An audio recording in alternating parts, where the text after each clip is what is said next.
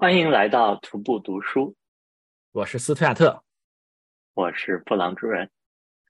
呃，今天呢，我们又是斯图亚特来介绍一本书，那这是为什么呢？啊，为什么呢？因为我看了一本前面说过的啊，这个布朗主任介绍的一本书，我们是不是在节目里聊过？这本书叫做那那那发音怎么发音？The Dawn of Everything。Dawn 这个词是是啥意思？黎明嘛？哎，黎明，黎明啊啊，万物的黎明啊，万物的黎明啊。作者是两个大卫啊，这个大卫格雷伯，呃，大卫 One Grow，两个大卫啊。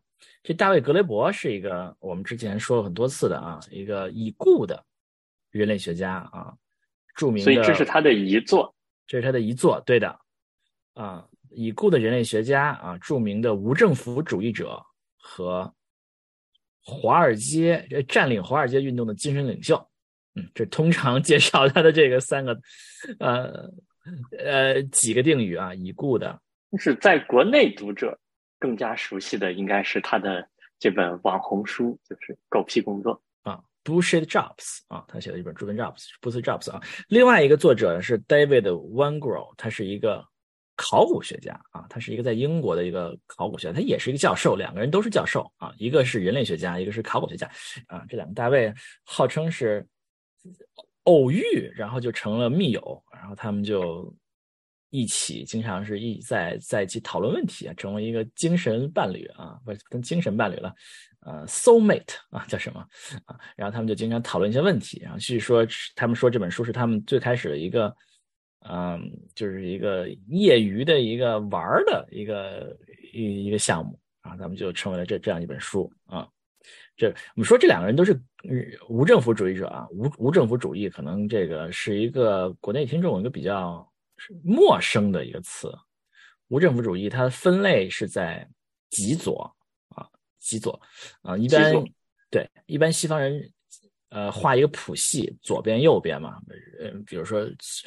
中间是个什么中间派，左边就有点像现在的这个啊，美国的民主党啊，右边是美国的共和党。现在共和党有点过右了，但就是就是传统的共和党啊，然后再再左边一点有那种社会民主主义啊这种。最最右边的，一般来说是画一个纳粹，是吧？画一个纳粹啊啊。最最左边一般是画两个，一个是马克思主义，一个是无政府主义。嗯，这一般来说是画两个，所以他他在政治谱系的最左端啊。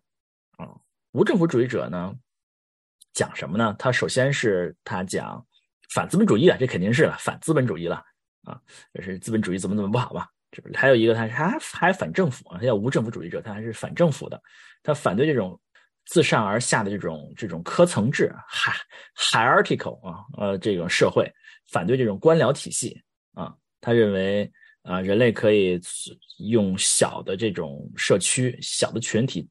自己组织起来，啊，不需要这样的官僚体系来来进行这么多的管理工作，可以用小社区管理的方法来自己做自己的决策，啊，他是这么一个观点，我们就可以记记住这个观点，因为这本书里面实际上就好像是这个这个观点的一个一个宣传一样啊，啊，接来接着回来说这本书，他他其实讨论了很多很多我们认为就是文明史的问题，他首先。抛出一个问题，就是说不平等是怎么回事啊？为什么他这么他们这么关心不平等这个问题？因为无政府主义者肯定会在讨论这个问题，他们是左派嘛。布朗主任最开始讲听到不平等这词是是能联想起什么？我觉得能联想起这种政治课呀，或者是历史课呀这些灌输，因为不平等好像英文叫 unequal，对吧？嗯。就是 unequal 可以又好像可以翻译成不相等，或者是就不相等这个词就没有那种感情色彩，但是不平等好像就会有这个感情色彩。因为下一本我想讲的书就叫《不平等的童年》，哎，但是如果你把它翻译成不相等的童年，好像就没有这种感觉。嗯，在这个很多人可能会联想起的有有一本书叫做。论人类不平等的起源与基础，有没有有没有印象这本书啊？卢梭的这本书，对吧？嗯，所以他认为不平等，我们很多关于不平等的概念是这些启蒙思想家，法国的这些启蒙思想家带来的，是他们把这个问题给，啊，他们把这个问题给给 frame 在那儿了啊。嗯，就他们他们讲不平等是是怎么讲呢？啊，他们讲我我也没有看过启蒙思启蒙思想家书，我一本也没有看过啊。他说啊，就这本这两个书的作者在说说啊，那些启蒙思想思想家描绘了一个是一个现实，就是说过去人类是平等的，在很久很久以前人类是平等的，突然就是人类就不平等了。出现了军权，出出现了王权，出现了这个科层制，人类就开始不平等了啊！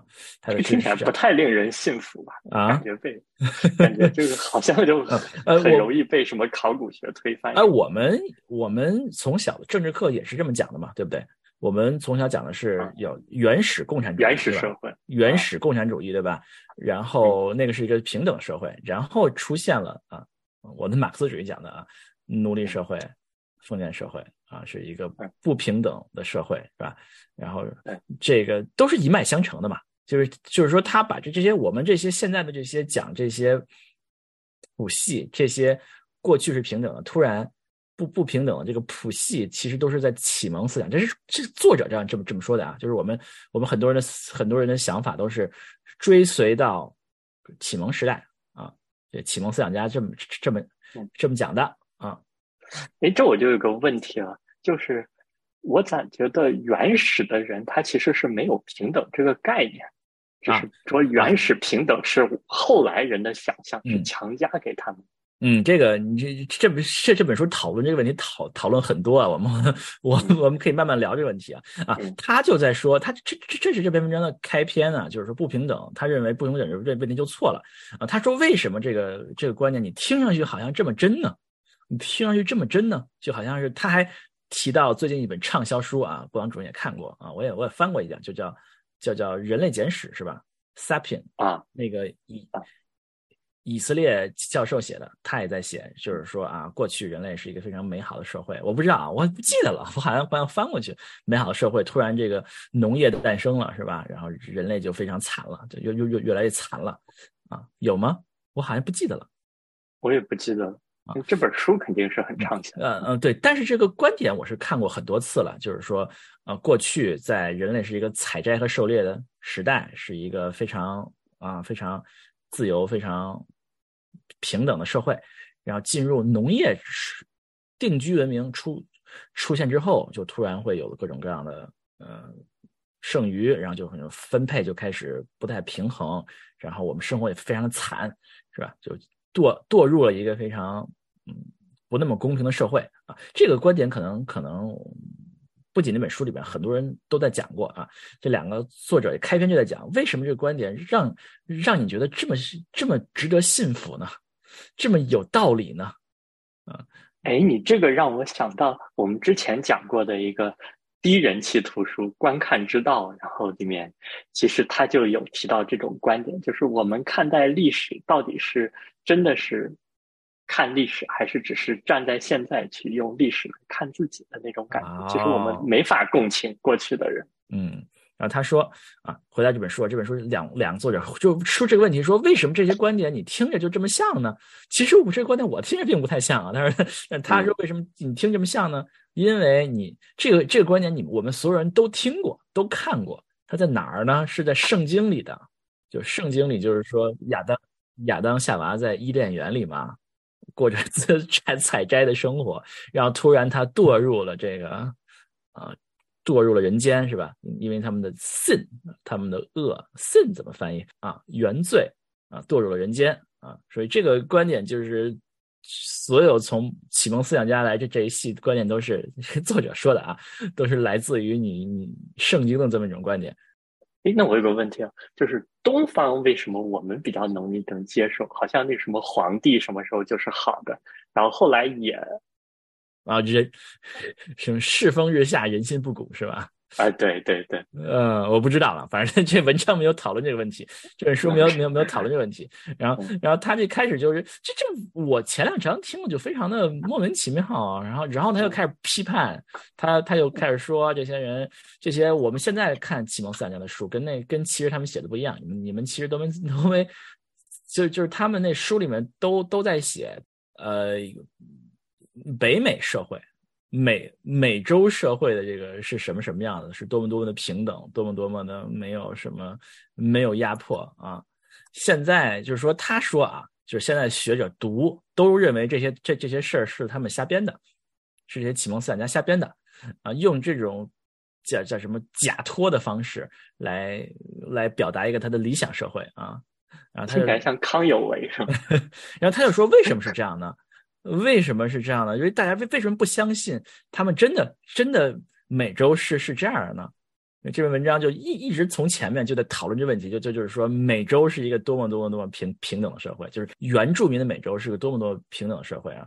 然后那时候法国的那些殖民地，法国有殖民地嘛，路易斯安那殖民地嘛，他和那些原住民和那些印第安人打交道的时候，和他们交流很多。印第安人是他们是很鄙视他们法国人的社会方式的。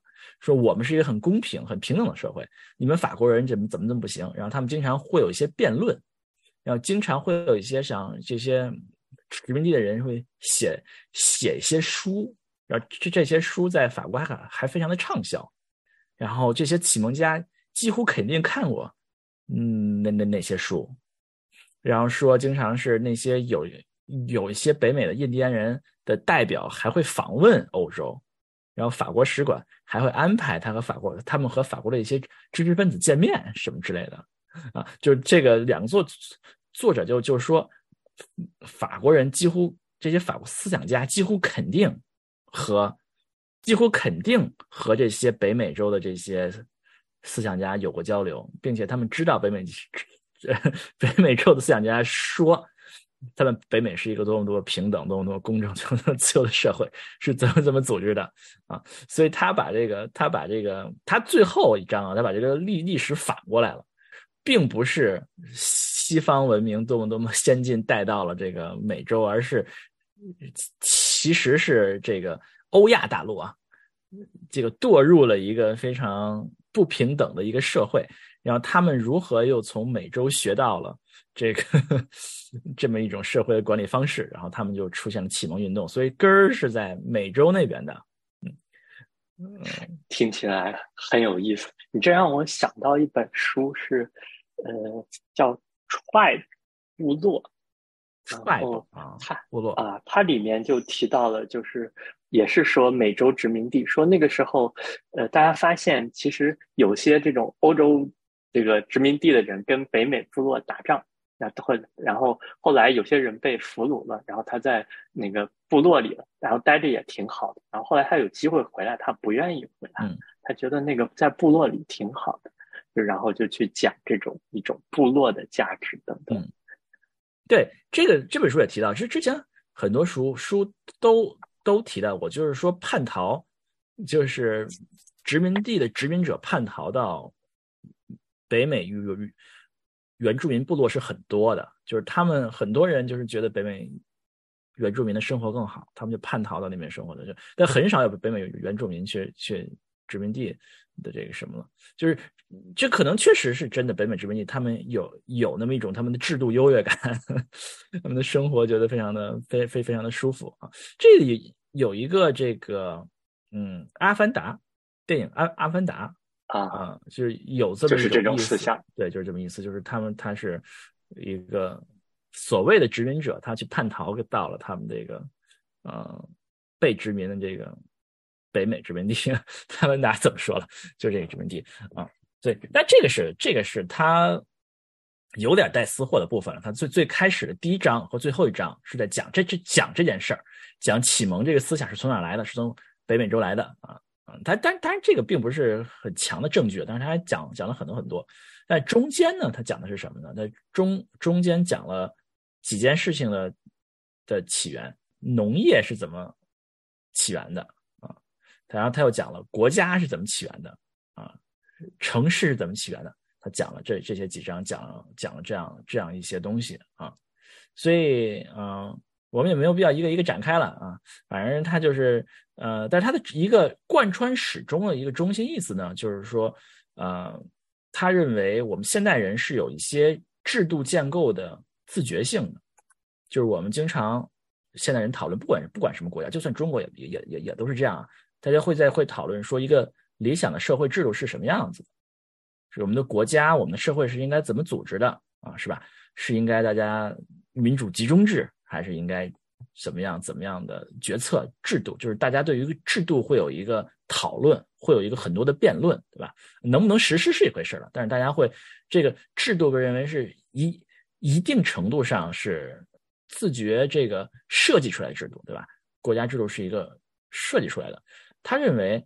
我们很多人认为，过去的制度，几千年前人人人的人的制制度，它就是自然而然的，没有什么设计的，就是必须这样啊。他认为这是没有道理的，就是没有没有理由认为五千年年年五六千千年前人的智力水平和我们今天的人有什么差别？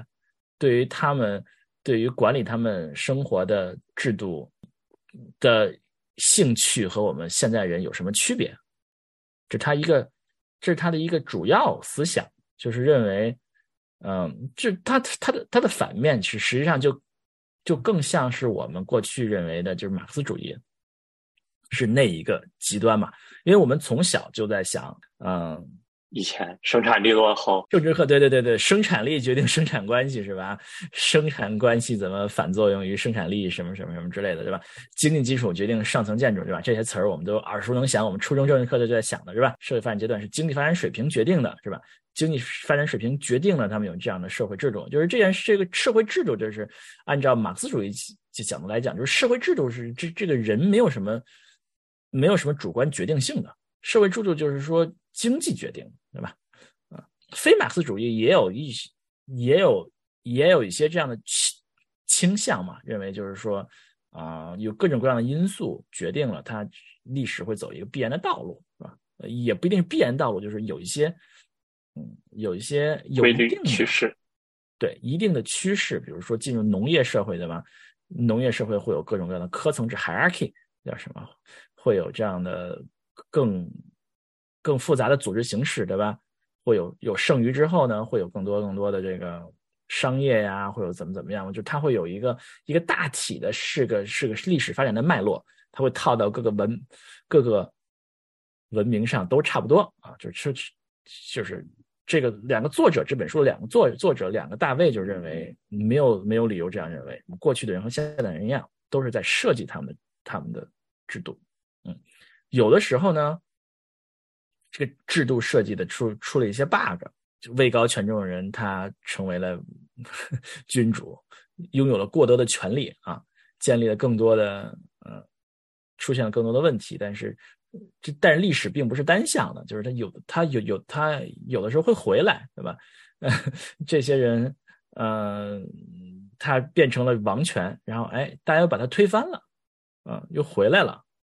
又变成了一个没有那么大王权的天下大事，分久必合，合久必分那感觉啊，又变成了一个相对来讲更平等、更自由的社会啊。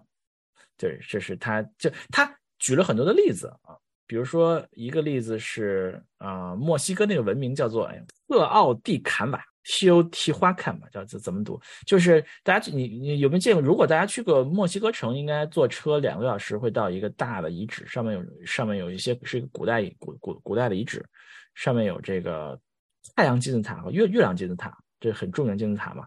太阳金字塔好像是号称是世界上体积前三还是前五大的一个金金字塔啊，一个很大金字塔啊。它大概是在公元前两两二百年到。公元七百多年这么一个历史上，嗯，就是他认为这个这个地方呢，它的特点是说没有是嗯没有特别明显的王权什么之类的，啊，有一些好像是宗教建筑这样的，但是没有特别明明显的是是宫殿呐什么什么之类的啊，呃，是不是这个我也不记得了，嗯，但是他是这么说的，他这么说，他认为很大程程度上这个城市是一个自我组织的一个城市。没有特别大的官僚系统，就是自我组织的社会。嗯，他说他举了这个例子，他最后还讲到了克里特岛的米诺斯文明啊，就是爱琴海那个岛，就是跟希跟希腊文明有关系，它是比较早的一个文明嘛。他说那个文明也是一个怪胎啊，那个文明也也是一个，他有一段时间他有那个曼曼曼西尼的贵族王，他会当他的王，但是很多时候呢，那个王也不太管下面的事儿，他就是一个。他就是一个虚职啊，嗯，收点剥削点东西就走。但是真正真正的这个城市管理国国家管理是一个自管理的一个方式啊，没有特别大的庞大的官僚体系去管理这个国家。嗯，就他认为这是也是一个嗯平等社会。听听起来就是说，呃，他举这些例子是能告诉大家，在人类的历史上，甚至是相当长的一段时间是存在这种。并不一定是要有科层，要有国王，要有一个很自上而下的权力结构，就是自组织的社会也是能存在的。对，就他是他在几个阶段，他他都举了这个例子，比如说他举在就算在没有国家的时候，他他就说你看有的部落有的就没有那么平等，有的部落其实它就很平等，就并不是说永过去就很平等，然后就突然就过就突然就就。不平等了，就是说，当社会变得很复杂之后，它依然还是可以适用，是适用一种，他这，他也他也说了，平等这个词可能并不是一个特别合适的词儿了。那就是说，没有那么更更大的官僚体系，这么大的科层制来组织这个这个社会，自上而下的组织这个社会，就是就是一个很复杂的一个国家，很复杂的一个城市，也可能是一个啊，并没有那么复杂的一个金字塔式的官僚管理体系，还是一个大家自我组织的一个。形式，而就在之前非常简单的这个社会的时候，也也有的时候是有一些不不不太平等的成分啊啊，他还反驳了说，嗯，因为我我们过去在在讲啊，是为什么国家会出现私有制会出现，是因为呃生产力水平到了一定程度，对吧？它有剩余，有剩余了，对吧？就是过去我们讲，这可能我们很多人都我们耳熟能详了嘛。农业出现以后嘛，我们过去所有的东西做了，我们只能就能自给自足，对吧？就自己吃，对吧？剩不下来，等有剩了下来以后怎么办呢？就是你就可以被那些是吧？被那些国王啊什么就给抢走了，是吧？所以他们就富了，对吧？他们就可以养这么一帮帮人管理你，对吧？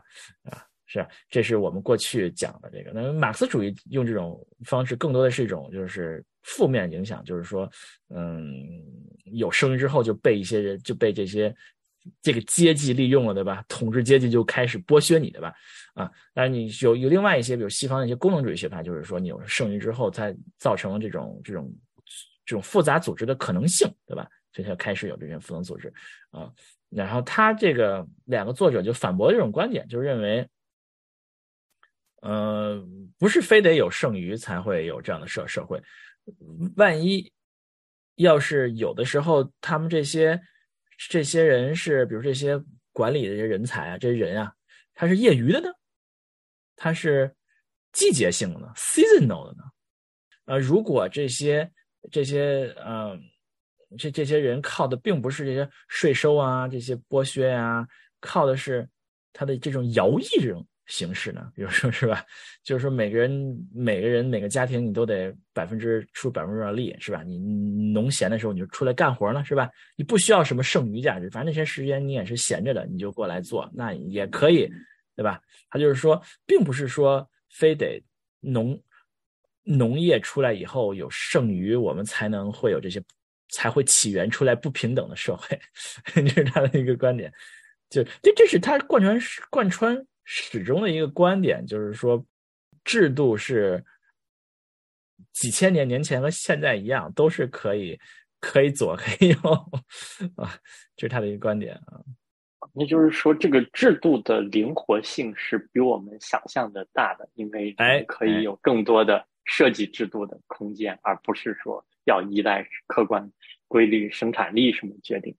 嗯。记住，他们都是无政府主义者，他们想推行的是现在的反政府、反资资本主义的这这个社会。那他反驳的就是很多人，就他说了很多很多次，就是有的人认为我们的社会就必须这样，我们资本主义是必须的，是一种唯一唯一可以运行的社会制度啊。就很很多人就会认为嘛，就是没有任何社会制度比资本主义呃能够像资本主义一样这样运运行，或者没有可能性。我们现在这个世界就这么复杂，我们社会这么释法，必须要有复杂的国家来管理。没有复杂的这个国家，强有这个国家，这个社会就无法运行啊啊！所以他们认为这是错误的，就是，嗯，我们我们是可以用一种小社区自己管理自己的自治的方式来管理这个这个社会，不需要这样的大企业，不需要这样的大大的国家来管理了。哎，这个观点是不是对的，我就不知道了啊！是不是真的是这样，我就不知道。但反正作者是这样说的啊。因为他们认为历史上都是这样的，都是可以的啊。嗯，那这个用历史来论证现在，那比如说可以一个反驳的观点，就是说，那现在毕竟这个在历史上没有出现过什么这种人类的生存的状态被科技如此的改变啊，这样这样的。那他对这种这种。有的回应啊，这本书他并没有论证现在啊，是我给他脑补出来的，我我替他把脑补的话说出来了，他并没有说现在啊，他说的都是过去，他说的都是黎明 黎明时候的事儿，啊嗯，对，但他就是他就是说他他认为那些启蒙思想家，大家问不听讲是怎样起源的，这这是一个错误的问题，问题就不应该这么问，问题是在于为什么我们欧亚大陆这些国家。为什么能够陷入这种不平等的社会这么长时间，并且出不来？他认他的问题就在于，呃，他认为社会制度是是是可以是就会变一变变一变，是吧？人设计这样制度，有的时候没设计好，就堕入了一个这个。呃，王权社会、不平等社会，但是呃，就过段时间，我们是吧？人民会出来把把他们推翻，又回到这个社会。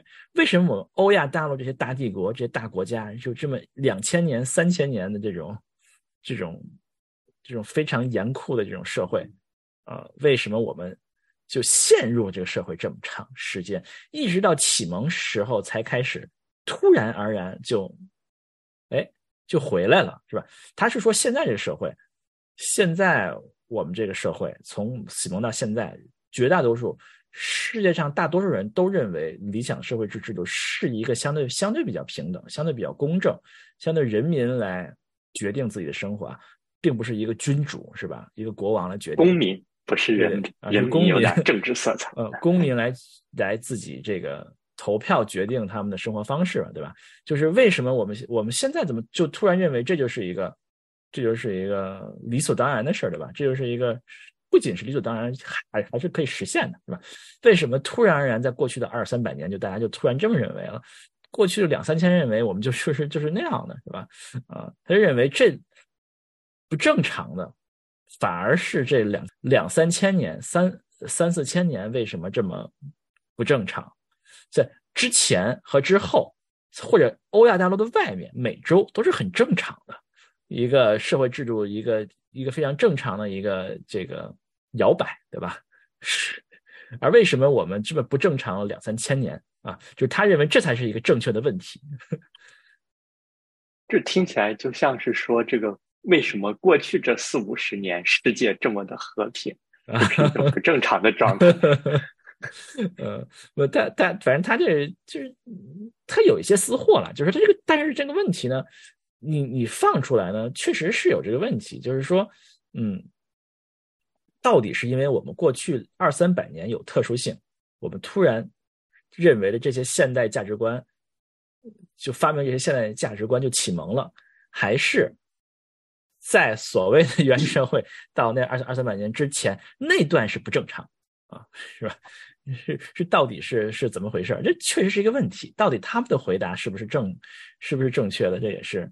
嗯，不好说了，因为他是他是这样说的啊，就是说，欧亚大陆是一个非常非常同步的一个发展过程啊啊，并不是说欧亚大陆就是同同一个历史了，但就是说它肯定是有一定联系的。你你在比较欧亚大陆不同不同文明的发展的时候，你要有一个背景，就认为他们并不是孤立的，他们都是在一个大陆上的，联系很紧密啊，所以说，对他认为。你你你如果比较文明、比较欧亚大陆这些文明，然后得出一个社会发展必然规律，它其实未必是一个必然规律。那你因为你把你把眼光放到美洲去，就完全不是这么回事儿，对吧？你可以看，就他讲了很多美洲，你有北美洲是怎么回事儿，那些阿阿斯特克人是怎么回事儿，那个这个印加文明是怎么回事儿，这是完全和欧亚大陆就完全不一样的发展方向啊。所以他的观点就是说，呃，你不能光看欧亚大陆，嗯，欧亚大陆其实是个奇葩啊。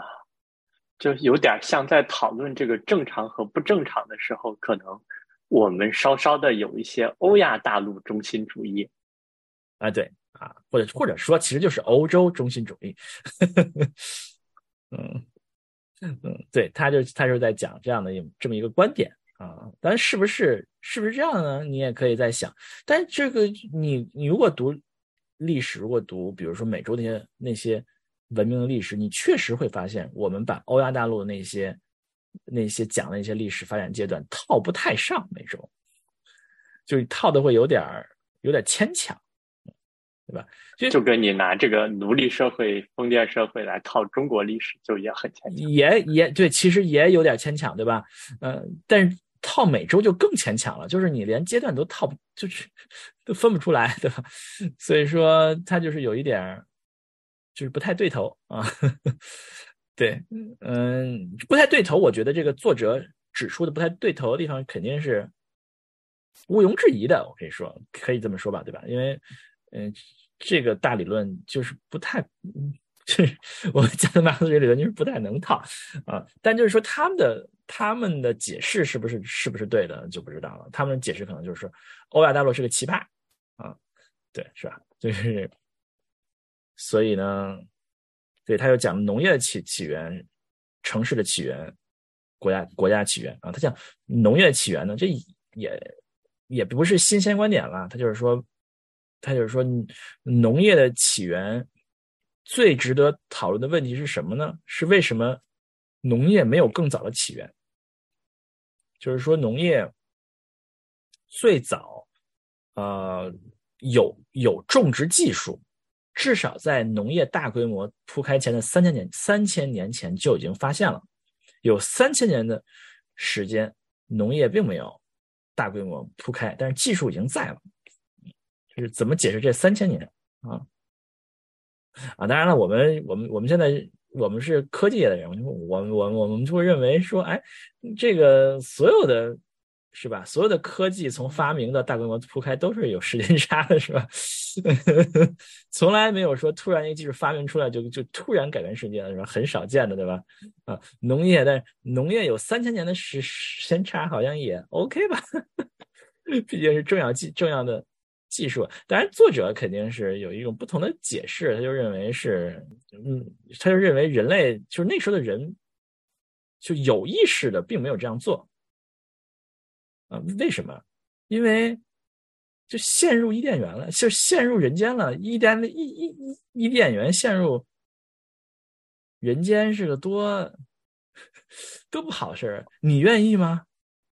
对吧？是吧？因为我们现在讲就是说，农业是大家非常非常惨，这个这个大家都都已经基本上广泛接受了嘛。就农业的定居社社会之后，人类就是是惨很多的嘛，对吧？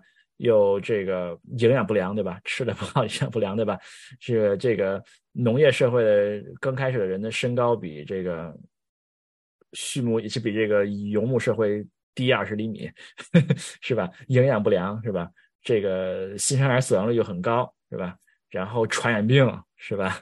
然后就是农业这插秧啊，什么这个劳作呀，人家是骨骼呀，什么都是，反正就很惨吧，生生活质量都很低啊，对吧？这么惨，我们现在认为非常惨。为什么他们就是把狩猎采摘这些人就就就不能认为这么惨？我们就不愿就就就不要这样做呀，是吧？为什么他们不能自觉的认为我们社会就不设计成那样呢？为什么是他们非得就就是吧？就就决定性的、不可避免的呃，就陷入了这个农业社会呢？是吧？这是为什么呢？所以他的观点是认为就是还是有一部分奇葩陷进去了，有一部分没陷进，是这样啊？对呀，就是他举了一些例子，就是美洲，他就喜欢举美洲的例子，因为欧亚大陆就都陷进去了，没什么可说的。因为美洲，他是说有的地方，就北美洲有些地方很肥沃，北美洲很肥沃，我们现在都知道嘛，很肥沃，对吧？那么他们殖民地殖民者来说，哇，这地方简直就是印钞机，就是 就是太肥沃了。但是那些地方在殖民者来之前，并没有。并没有堕入农业社会啊，他们甚至在历史上有的时候是是有过嗯进入农业社会的苗头的，但是他们就又又又回去了，就不做了，这事儿又不干了啊。那加州这边好像也是，他举例子好像加州这边也是，就是说曾经有出现过一些玉米地什么，后来他们又不搞了，嗯。这个听起来确实是像一个无政府主义者的观点，好像就好像我记得，好像比如说美国上个世纪中叶呢，大家都是没有什那么那么多大公司，好像一个个的独立的这种小的这个工作室啊挺多的。为什么大家现在就都进入大公司了？就这听起来就有点这种感觉，嗯，就好像说现在也是一个奇葩，我们可以改变这个奇葩。对，嗯。对，反正他就是，就是就是这本书就在说这些观点，就是说他喜欢比较嘛，找出一些例子，认为它是不一样。不，他他就是说，比如北美洲、北北美洲这些部落，它有一些机制，就是比如说他会说有一些传统，说妇女要她生孩子距离要保持足够长，就是说保证不生足够的孩子，保保证人口不会增加那么不太多。对，嗯。就是它会有一些机制啊，不，你确实觉得很有意思。因为北美洲确实有一些很肥沃的土地，为什么在欧洲殖民者来的时候，北美洲是一个相对来讲比较不像南美洲或中美中美洲这么有阿阿斯特克帝国、印加帝国、玛雅文明这么聚集，这么这么聚集的农业文文文文明？北美洲是一个相对来讲比较那个是稀疏的文明，为什么？是一个很。很有意思问题，就他认为北美洲为什么可以保持相对来讲比较平等的、公正的议会决定的社会？他认为北美洲很多部落都是议会决定社会，是因为他们，嗯，就是因为人口稀疏，所以呢，这个什么地方要是出了个王啊，出了个什么什么人，他他们就跑了，就去别的地方了，就用脚投票了啊。这个听起来好像就是就。就比如说，东亚文明可能是一个更农业、内农业时间更长的文明。对这个词，这个词儿特别惨。哎，这个词儿用对地方了，就就发明这个词就是这个内卷化。东亚文明就内卷啊，啊，哎，就这扯一下，我刚中午还在那儿看一个呃美剧，奈飞最近的这个 Beef 啊，就是在描述这种 Asian American 的困境，是吧？压抑啊，就感觉找到了源头，就是农业文明带来的。呃，农业文明带来的啊，他还引引引，他还引用那个 Scott，呃，James Scott 的话啊，那我们之后可以再再再聊啊，那就是农业文明是为什么？是是因为是因为。有点马 克思主义那感觉，是因为国家要剥削了，这感觉，那就另外一回事了啊。但是他就是说，他把自由定义了三三类自三个自由。第一个自由是可以迁徙的自由，可以用脚投票的自自由；第二个自由是可以可以呃不遵守的自由，就是可以不被奴役的自由；第三个自由是什么？自己自由选择制度啊，还是什么什么自由？就是他认为所有自由的。的前提就是第一个自由，你丧失了第一个自由，第二个自由，第三个自由也都丧失了啊。就是说，过去三年很多人就丧失了。就是说，你不能用脚投投票，就很容易陷入到了这么一个嗯被奴役的这么一个，不叫叫被奴役了，就是被被管制的。被这么这么一个一个形态，说北美洲之所以没有陷入到这么一个不平等社会，是因为他们的人都可以保持用脚投票的 状态啊。此处不留爷，自有留留爷处啊。这听着确实跟那个 James Scott 这有点联系，他对。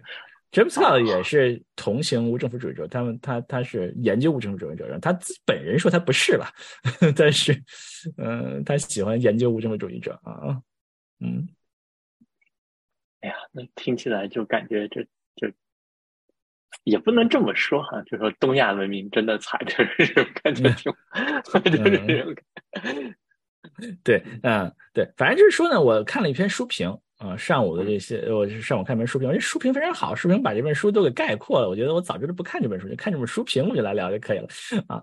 他他他他说这本就书评还是总来说是比较正面的，就是因为他提出了一个非常非常好的问题啊，这个就就是说我们过去这种非常简单化的这种线性发展的这种逻逻逻辑，确实是。不对的，这可以说大家基本上都会认为不对的，但但我们好像主流的学历史好像还不这么认为啊。但就是说，可能学界通常还是基本上有一个共识吧，就这种这种线性发展的这种社会阶阶段的这种理论是是有很大问题的。他他就认为他提这个问题是非常是非常对的，里面有很多的证据表达都是还是非常的有道理的，啊。就是为什么过去的社会是是是这样这样这样的，放不进我们这种线性发展的这个框架里啊。他认为，但是他有的时候开始就是一个评论，认为他有的时候有有点嗯，他的观点的时候，评论他观点的时候，他有一点证据不够，是吧？啊，就是他多次提出一，就是说女性主义，就是就是认为啊，很多很多过去制制度是这种母系的。女性这个在统治的社社会，他认为很多时候他，嗯，他使用的这些考古学和人类学的这些证据呢，是有一些偏的，啊啊，但这个我前面没有选择性的使用了证据，对对对，他有的时候会选择性的使用一些证据，就是说他的一些一些他的观点可能就并没有那么扎实，啊，就是认为他提的这个问题肯定是一个好问题，嗯。但是他的他那些观点就未必有那么扎实啊，就是。另外呢，我们就是 那个评论者不停的暗示他们这两个无政府主义者 怎么怎么样，呃，无政府主义者他会他认为他有一些私货啊，对，有一些私货，但他夹杂私货的地方呢，都有有一点证据，有点没有他他描述的那么有力。嗯，反正就这么一本书，我还是非常推荐大家去看一看。这本书其实非常非常的晦涩，我读了好长时间，是吧？你推荐很长时间以前了，我读了好长时间，至少读了有五六个星期啊，不好读这本书。这本书它写的就是这两个作者就是一个非常不会写书的作者，我觉得，写的并不是那种非常通俗易懂、很好读的书，嗯，并且我我我。读的时候发现怎么这么晦涩，这么多生词儿？这这两个美国作者怎么能够写这么晦涩？怎么不不像是像欧洲作者。我今天查一下才发现，原来其实那个其实一个是英国人，格雷伯是英国人吗？格雷伯不是英国人，是那个啊，他是他是那个会走，从美国被被混不下去了，然后到英国的。没有，他就不是混不下去就被赶走的啊。没有，好像芝加哥大学的教授，好像没有被赶走，是吗？好像是啊。没有没有没有没有没有被赶走，因为我印象中他好像是被被被解聘了，然后他在英国去学术流亡那种感觉。哦，是吗？哦，有可能啊。为什么解聘了？他没有 tenure 吗？呃，不，我印象不深了。嗯，另外一个作者是个英国人啊，所以这本书写的很晦涩，生词很多，并且他的写法是就是半学术不学术，半通俗不通俗，他。说通俗，他也不通俗到底，给你给你给你讲故事，给你好读，他还给你掉书袋儿，给你给你给你引用一下卢梭怎么回事儿，然后给你说一说，反正就是很难读的一本书，嗯，但是呢，他的观点还是很不错，不一定是对的，但是很很有启发性，有兴趣的可以去读一读。啊，我们可以把那个书评的链接放在手里。哎，可以把可以放一个书评的链接啊，但那书评是数据库里的，你得你得有数据库才能读。我可以把那个 paper 的那个那个 叫什么那个格式的那个 paper 放放上去啊。呃，是是是这么一本书，那是个书评啊，非常非常的好啊。对，它是一个发发表在一个学术期刊上的书评，因为因为它是个半学术专著嘛，对吧？因为我们发表出来的就是论文是有同行评审的嘛，你发出来你就知道它是有有人审过的，但书想出就出，对吧？你你要看这本书怎么样？你你要看同行怎么看待这本书，你就你就你就去找那个书评，你就去找那个发展的那种严肃的学者 写的那个书评啊。我就找了一下，发现严严严肃学学者是不是认为他是一个入入流的观点？因为他还确实是两个学者的，是个两个学者写的书评，还认为他是一个。有价值的书啊，不一定都是对的，但是是个有是个有有价值的书，我认为，所以我还是觉得有一定学术价值。对，有一定学术价值的书啊，就不一定学术价值，就是它是有提提的问题是有价值的啊，它的讨论是有价值的，观点是不是对的是另外一回事啊，它是一个有价值的书啊，但是但是还还是挺有意思的一件事情，就是说你你发现那些非学术的书评，很多时候还是挺负面的。你说这本书？对对对，你去看那些，比如说《华尔街时报》啊，或者说是呃《华华华华盛顿邮报》啊之类，他们写这本书的书评，就是好像还并还没有那么正面，还挺有意思的啊。嗯，但这本书还是个畅销书，我还觉得很震惊，还是美国的英语好，是个畅销书。他上过《纽纽约时报》畅销榜，但也可能跟格雷伯这个人有关系啊。嗯，反正他是上过《纽纽约时报》的畅销榜啊，所以我觉得美国人阅读能力可能确实比我强。我读得很晦涩啊，我读得很费劲，那他们可能读读读起来很容易啊。什么叫中文版？我不知道啊，有好像没有中文版。有中文版了？没有中文版，应该还没有。没有中文版。这本书我估计翻译得翻个，翻译的人也掉一层皮才能翻出来。嗯，好。讲完这本布朗主任推荐，我在过去几个星期非常痛苦的看完了一本书啊，哎，我觉得是还还是比较比较比较值得读的，嗯，至少他提的问题很不错，嗯，特别适合那种特别呢适合那种，当然是对历史的有点兴趣了，你得有点那个呃打。打破你的思维框框那种兴趣了。你要是不喜欢的，你要喜欢找那种印证你过去历史观的，那那就不要读这种书了，你会觉得是歪理邪说。嗯，适合这个愿意打破自己的历史观的读者。对，或者是还已经有一些常识了，像我像我我们这样对于这种不同历史观点还是有一些常识的啊。看过 James Scott 的，适合 James Scott 的读者。嗯，对，适合看一看。好，好那我们今天到这里，好，感谢来收听我们节目。喜欢我们节目，请到各大泛用型平台、播客平台给我们点赞，是吧？点赞、评论，对吧？好，那我们后会有期了。后会有期，下期再见。